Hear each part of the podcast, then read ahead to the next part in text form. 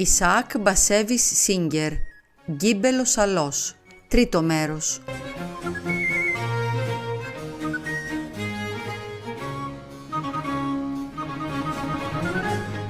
Εννιά μήνες κύλησαν μέχρι να έρθουν οι ραβίνοι σε συμφωνία. Γράμματα πήγαιναν και έρχονταν. Δεν το φανταζόμουν πως μια υπόθεση σαν και τούτη χρειαζόταν τόση σοφία. Στο μεταξύ η Έλκα γέννησε κι άλλο παιδί, κορίτσι αυτή τη φορά. Το Σάββατο πήγα στη συναγωγή και ζήτησα να μου το ευλογήσουν. Μου είπανε να σταθώ μπροστά στην τωρά και έδωσα στο παιδί το όνομα της πεθεράς μου, της χορεμένης. Οι μαγκίτες και οι φωνακλάδες του χωριού που έρχονταν στο ψωμάδικο με περνούσαν γενναίες δεκατέσσερις. Καινούριο σηκώτη έκανε ολάκερο το φράμπολ με τα βάσανα και τις στενοχώριες μου. Μόλον τούτο, εγώ το πήρα απόφαση να πιστεύω πια ό,τι κι αν μου έλεγαν – και τι διάφορο έχει άμα δεν πιστεύεις; Σήμερα δεν πιστεύεις τη γυναίκα σου. Αύριο δεν λογαριάζεις μήτε τον Θεό τον ίδιο. Βρήκα έναν κάλφα που ήταν γείτονάς της και με αυτόν της έστελνα κάθε μέρα ένα καρβέλι καλαμποκίσιο ή σταρένιο, κανένα γλύκισμα, τίποτε ψωμάκια ή κουλούρια ή αν τύχαινε κανένα κομμάτι πουτίνγκα, μελόπιτα ή στρούντελ του γάμου. Ό,τι έβρισκα. Ο κάλφας ήταν παιδί με καλή καρδιά και καμιά φορά έβαζε και εκείνος μέσα τίποτα καλούδια. Αυτός παλιά δεν μ' άφηνε σε ησυχία, μου τραβούσε τη μύτη, μου έριχνε κάτι γερές στα παΐδια. Μόλις όμως άρχισε τις επισκέψεις στο σπίτι μου, ήταν όλο γλύκες. «Βρε Γκίμπελ», μου είπε μια μέρα, «έχεις φίνο γυναικάκι και ωραία παιδάκια, δεν σου αξίζουνε». «Μα ξέρεις τι λέει ο κόσμος για ελόγου της», τον ρώτησα. «Άσε τον παλιό κόσμο να λέει», μου απάντησε. «Άλλη δουλειά δεν έχουν αυτοί. Μη σκοτίζεσαι για δάφτους. Σαν πως σκοτίζεσαι για την παγωνιά του περσινού χειμώνα». Μια μέρα με κάλεσε ο Ραβίνος και μου είπε «Είσαι σίγουρος, Γκίμπελ, πως ήταν λάθος αυτά που νόμιζες για τη γυναίκα σου» «Σίγουρος είμαι», του απάντησα.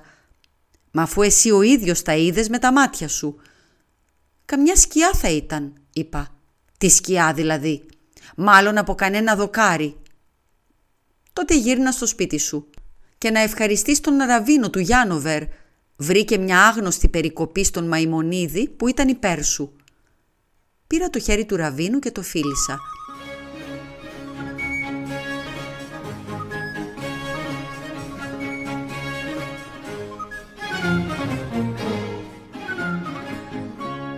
Ήθελα να τρέξω κατευθείαν στο σπίτι δεν είναι και μικρό πράγμα να έχεις μείνει τόσο καιρό μακριά από τη γυναίκα σου και το παιδί σου. Έπειτα όμως σκέφτηκα. Καλύτερα να πάω στη δουλειά τώρα και να γυρίσω στο σπίτι το βραδάκι.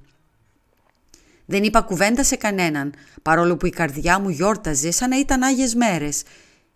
Οι γυναίκες με πείραζαν και με δούλευαν όπως κάθε μέρα. Εγώ όμως έλεγα από μέσα μου «Δεν πά να λέτε εσείς. Η αλήθεια βγήκε από πάνω, όπως το λάδι στο νερό, ο Μαϊμονίδης λέει πως έτσι είναι το σωστό. Άρα έτσι είναι το σωστό. Το βράδυ, αφού σκέπασα τη ζύμη να φουσκώσει, πήρα το ψωμί που έπεφτε στο μερτικό μου και ένα μικρό σακί αλεύρι και κίνησα για το σπίτι.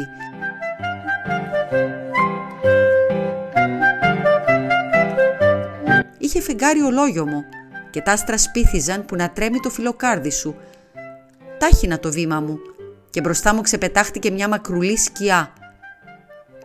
Ήταν χειμώνας και είχε στρώσει φρέσκο χιόνι. Είχα μεράκι να τραγουδήσω, μα ήταν αργά και δεν ήθελα να ξυπνήσω τους νοικοκυρέους. Έπειτα μου ήρθε να σφυρίξω, μα θυμήθηκα πως δεν κάνει να σφυρίζει στα βράδια, γιατί βγαίνουν τα δαιμόνια. Έτσι βάστηξα σιωπή και προχώραγα όσο πιο γρήγορα μπορούσα. Καθώς περνούσα μπροστά από τις αυλές των χριστιανών, με γάβγιζαν τα σκυλιά τους, αλλά εγώ σκεφτόμουν. Γαυγίστε που να λυσάξετε. Σκυλιά είστε, σκυλιά θα μείνετε. Ενώ εγώ είμαι άνθρωπος και έχω μια καλή γυναίκα και δύο παιδάκια χαρά Θεού. Σαν κόντεψα στο σπίτι μου, η καρδιά μου έπιασε να χτυπολογά με στο στήθος μου. Λες και ήταν καρδιά κακούργου.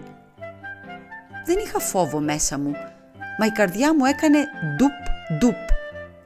Τέλος πάντων δεν γινόταν να κάνω πίσω. Σήκωσα σιγά σιγά το μάνταλο και μπήκα μέσα. Η Έλκα κοιμότανε. Κοίταξα την κούνια του παιδιού. Το παντζούρι ήταν κλειστό, μα το φεγγάρι τρύπωνε μέσα από τις χαραμάδες.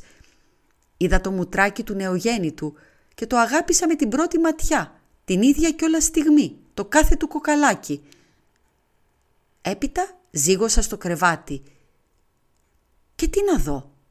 Ο κάλφας ξαπλωμένος φαρδής πλατής δίπλα στην έλκα. Το φεγγάρι έσβησε μόνο μιας. Όλα σκοτίνιασαν και εγώ άρχισα να τρέμω. Τα δόντια μου κροτάλιζαν. Μου έπεσε το ψωμί από τα χέρια και η γυναίκα μου ξύπνησε και ρώτησε «Ποιος είναι» «Εγώ είμαι», μουρμούρισα. «Γκίμπελ», είπε. «Μα πώς βρέθηκες εδώ, δεν σου τα απαγόρεψαν». Με άφησε ο Ραβίνος, της αποκρίθηκα και έτρεμα σύγκορμος, ούτε πυρετό να είχα.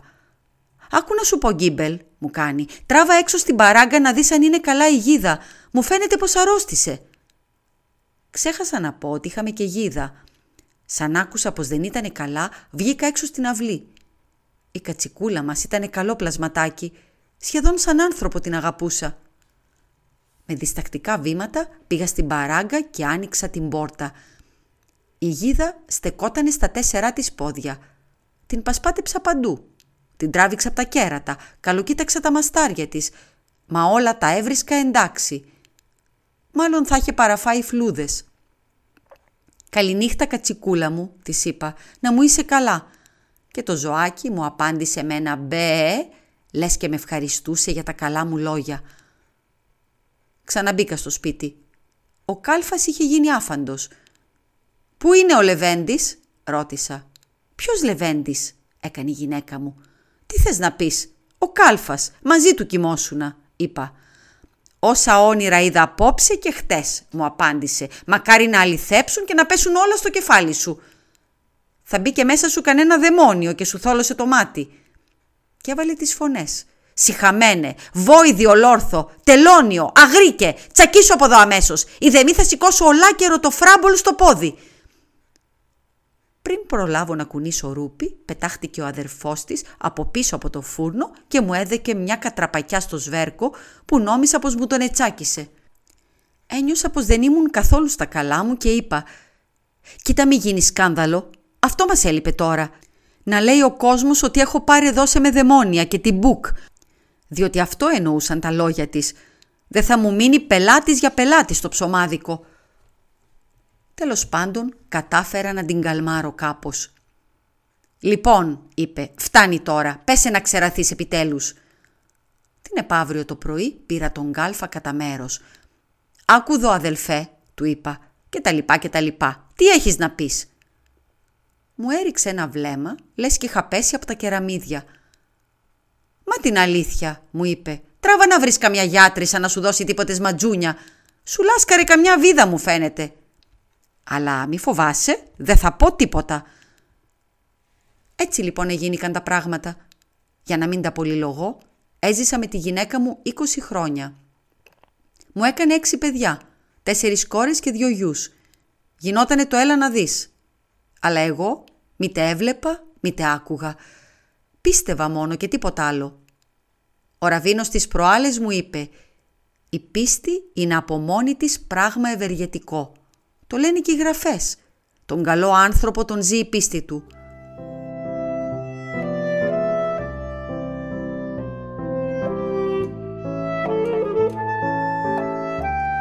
Στα καλά καθούμενα αρρώστησε η γυναίκα μου. Στην αρχή δεν φαινότανε τίποτα σοβαρό. Ένα γρομπαλάκι στο στήθος της μονάχα. Μα δεν της ήτανε φαίνεται γραφτό να ζήσει πολύ. Είχε σωθεί το λάδι της. Μια περιουσία ξόδεψα για λόγου της. Ξέχασα να πω ότι είχα αποκτήσει πια δικό μου ψωμάδικο και στο φράμπολ περνιόμουνα τώρα για λεφτά σας πούμε. Κάθε μέρα ερχόταν η γιάτρισα και μας κουβαληθήκανε και όλοι οι κομπογιανίτες της γειτονιάς. Στην αρχή της έβαναν αβδέλλες, μετά είπανε να της κόψουν βεντούζες. Μέχρι και γιατρό φώναξαν από το Λιούμπλιν, αλλά ήταν πια αργά. Λίγο πριν πεθάνει, με φώναξε στο κρεβάτι της και μου είπε «Συγχώρα με, Γκίμπελ, Της απάντησα. Για ποιο πράγμα να σε συγχωρέσω; Ήσουν καλή και πιστή γυναίκα. Άχου Γκίμπελ, είπε εκείνη. Τι άσχημο πράγμα να σε κοροϊδεύω τόσα χρόνια. Θέλω να σταθώ καθαρή μπροστά στον πλάστη μου και πρέπει να σου πω ότι τα παιδιά δεν είναι δικά σου. Αν μου είχαν κατεβάσει κούτσουρο στο κεφάλι, το ίδιο θα σάστιζα. «Και ποιανού είναι» τη ρώτησα. «Δεν ξέρω», μου είπε. «Είχα πολλούς. Μια φορά δικά σου δεν είναι». Και καθώς μιλούσε έγειρε το κεφάλι της στο πλάι, το βλέμμα της πάγωσε και τετέλεστε η Έλκα. Στα πανιασμένα χείλια της έμενε ακόμα ένα χαμόγελο. Τότε φαντάστηκα πως έλεγε κι ας ήταν νεκρή. Κορόιδεψα τον Γκίμπελ. Αυτό ήταν το νόημα της μικρής μου ζωής.